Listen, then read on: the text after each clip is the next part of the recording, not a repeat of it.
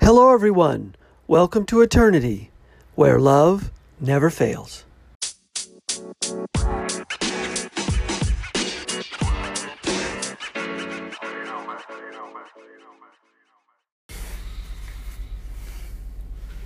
Hello, everyone. Thanks for listening. This is the Eternity Bible Study Podcast, where we walk through the Bible together every weekday, Monday through Friday.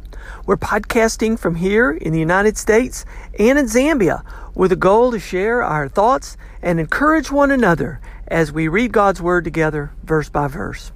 My co host in Zambia, Matali, and I are both listening to Through the Bible podcast and then sharing our thoughts and encouragement with you.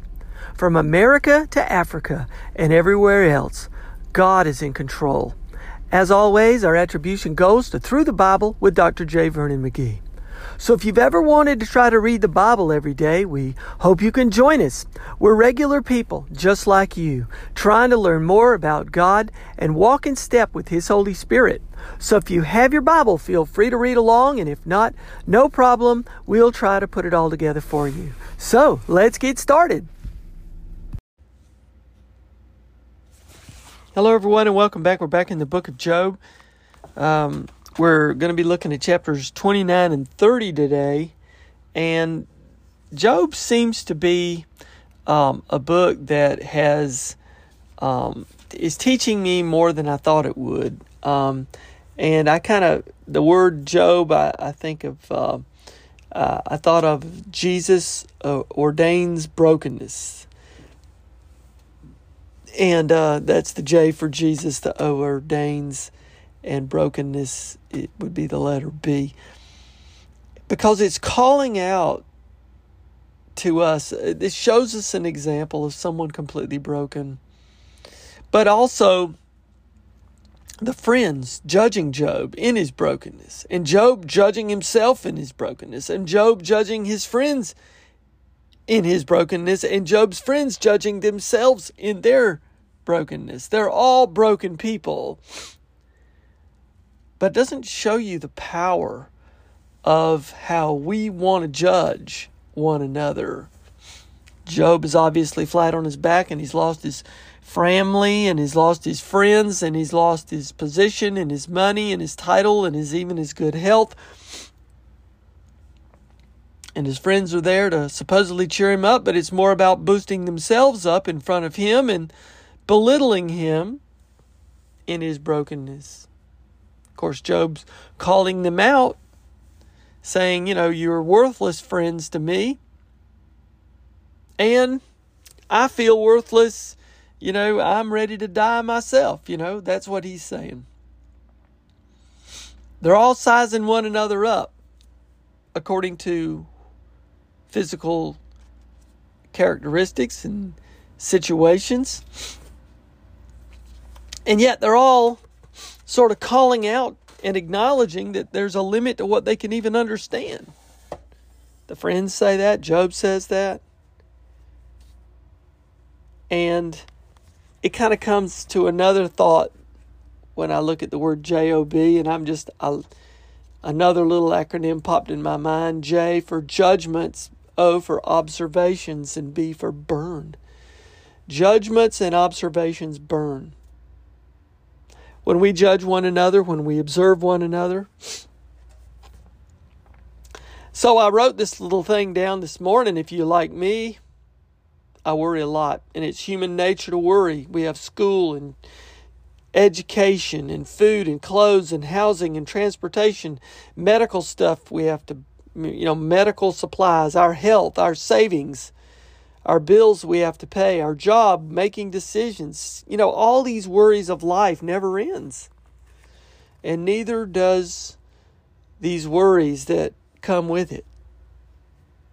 Things that we have to do seems never ending and the worries come right along, doesn't it? And to be clear, you know, we need to worry. It's the emotion that keeps us going forward, you know, to stay on our toes, to plan ahead. You know, if we didn't worry about the bills to pay, they wouldn't get paid. If we didn't worry about our children, we wouldn't be raising them correctly. So, in one hand, worry can keep us focused. It's good, it's healthy. However, on another hand, it can so easily keep life this gigantic blur. On one hand, it focuses things, on the other hand, it just turns things out of focus because we're so worried about the worry, concerned about the worry, focused on the worry. It can potentially create life complete without focus. So the book of Job, in many ways, gives this glimpse and insight into our own lives. Lives lived out of focus. So God shows us in chapter 1 that He knows this. He knows what's important and what our focus should be. Our focus should be on Him, His love for us, our place in heaven rather than our place on earth. We get that in the book of Job. We get it from God's viewpoint, which we rarely get anywhere else in the Bible. We don't get a picture of God sitting around talking about us like he does in Job. But then again, Job's suffering illustrates something very profound that we can look at too this inner struggle. That every single one of us, and I dare to say, deals with either consciously or subconsciously. These judgments and observations burn us.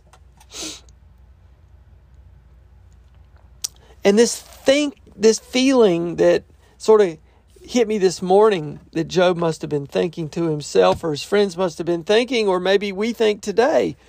Job, you could have done so much more with your life. Look at you now. Isn't that what we maybe think of when we look in the mirror sometimes?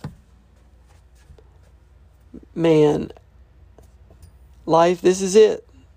I wonder if I had a redo, could I have done so much more with my life? How must that make God feel because I haven't done more with my life? Job tells us that Jesus ordains brokenness. We can feel broken, we can feel unsatisfied. Jesus is ordaining that. He's ordaining our brokenness because it's not about our brokenness, it's about His ability to ordain us through His life. His life is the only life that, that matters. In order to get to Him, we have to sacrifice our own life. Everything we build, yep. These questions that we ask ourselves how do I measure up to someone else? have I wasted my life? I feel guilty for feeling good when somebody else is feeling bad around me. You know, we're constantly making judgments and observations about one another, aren't we? Either subconsciously or consciously. We size up ourselves to somebody else. What kind of job, what kind of education, what kind of clothes, what kind of personality, what kind of popularity, all these things. Constantly judging. And then inside, there's this feeling that I really wish others wouldn't misjudge me. Because half the time we're judging others and they're judging us right back. Nobody wants to be misjudged. And this discrepancy always results in arguments and misunderstandings. We think to ourselves, I hate arguments. Everything seems to be, unfortunately, based on one person's judging another person. Christians, non Christians, friends, family, all judge every day, it just never stops. So, those were some of the things I wrote down this morning thinking about this study. Let's jump in. I'll read some of these high points. Uh, McGee says in chapter 29, Job has a bad case of itis or itis. In other words, it's all about himself. He uses the word I 52 times in this chapter. It's I talk, false security, material, substance. There's no broken spirit coming here. Job sort of reveals this self centered nature. As McGee says, when you get wrapped up in yourself, it makes for a pretty small package. So, jumping in, chapter 29, Job again took up his discourse and says, Oh, that I were as in the months of old, as in the in the days when God watched over me. Oh boy, I wish for the good old days, right? When his lamp shone upon my head, and by his light I walked through the darkness. I was in my prime. When the friendship of God was upon my upon my tent. Wow. Oh, to be in your prime, huh? When the Almighty was yet with me, when my children were all around me, when my steps washed were washed with butter, and the rock poured out for the streams of oil. Wouldn't that the steps were washed with butter? Isn't that neat? I mean, some of us use butter in our coffee or butter in our hot chocolate. It's kind of a for me almost a play on words, but but to be able to have those good times, huh? Chapter, uh, verse seven. When I went out to the gate at the city, when I prepared my seat at the square, the young men saw me and withdrew, and the age rose and stood. I mean, he was respected. The princes refrained from talking and laid their hand on their mouth. The voice of the nobles was hushed, and the tongue stuck to the roof of their mouth. When the ear heard, it called me blessed, and when the eye saw it, approved, because I delivered the poor who cried for help, and the fatherless who had none to help him. The blessing of him who was about to perish came upon me, and I caused the widow's heart to sing for joy. In other words, this man was a good man, very well respected. I put on the righteousness, and it clothed me. My justice was like a robe and a turban. I was eyes to the blind and feet to the lame. I was a father to the needy.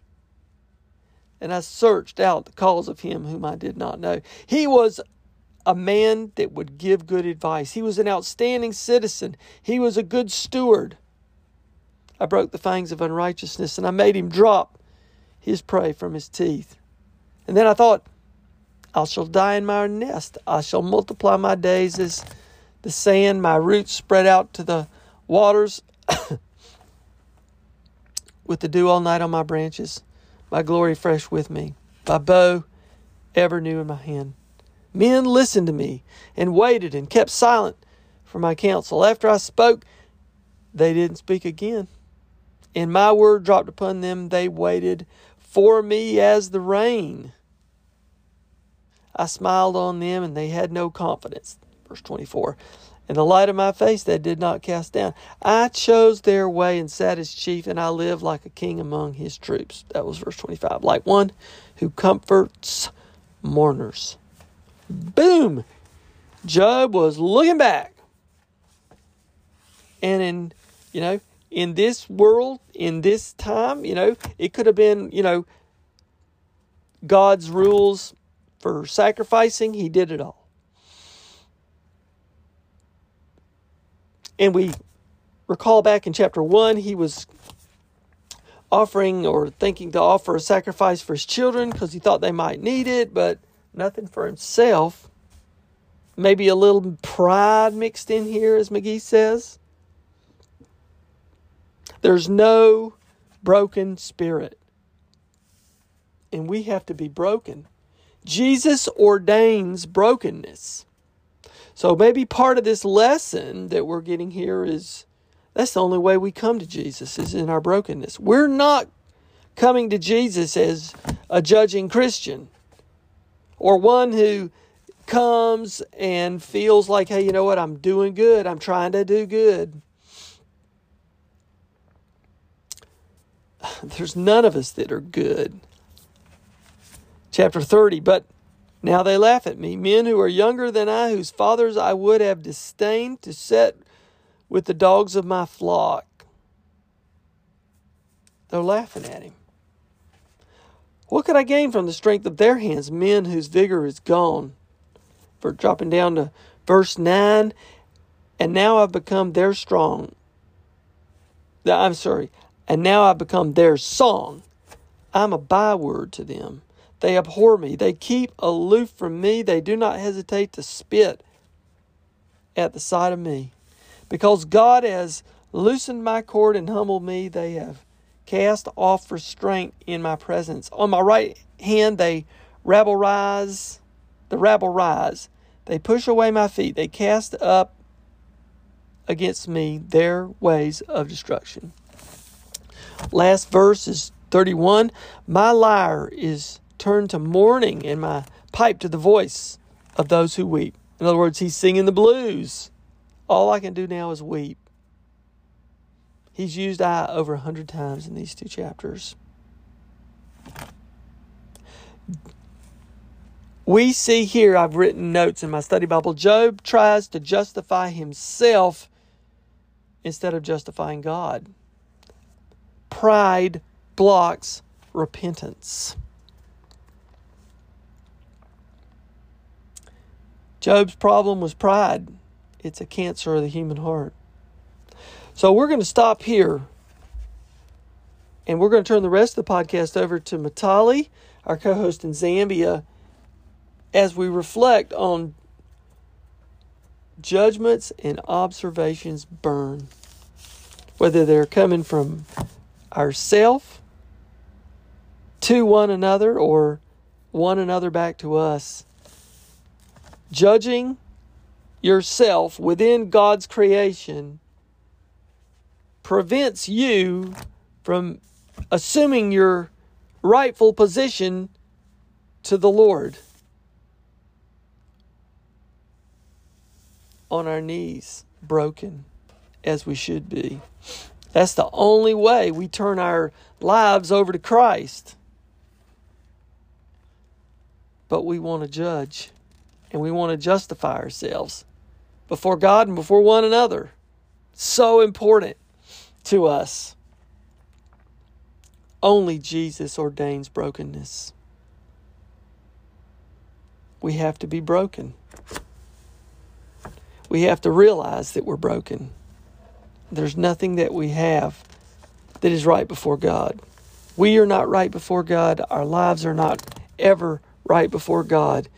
Only in our brokenness can Jesus ordain us. So, we'll stop here as uh, always. From me to all of you, God bless you. Keep your hearts centered on Christ on this great spiritual battlefield, and we'll see you next time tomorrow as we continue our study through this great book of Job. And as always, our prayers go up for sweet Emma and sweet Jean.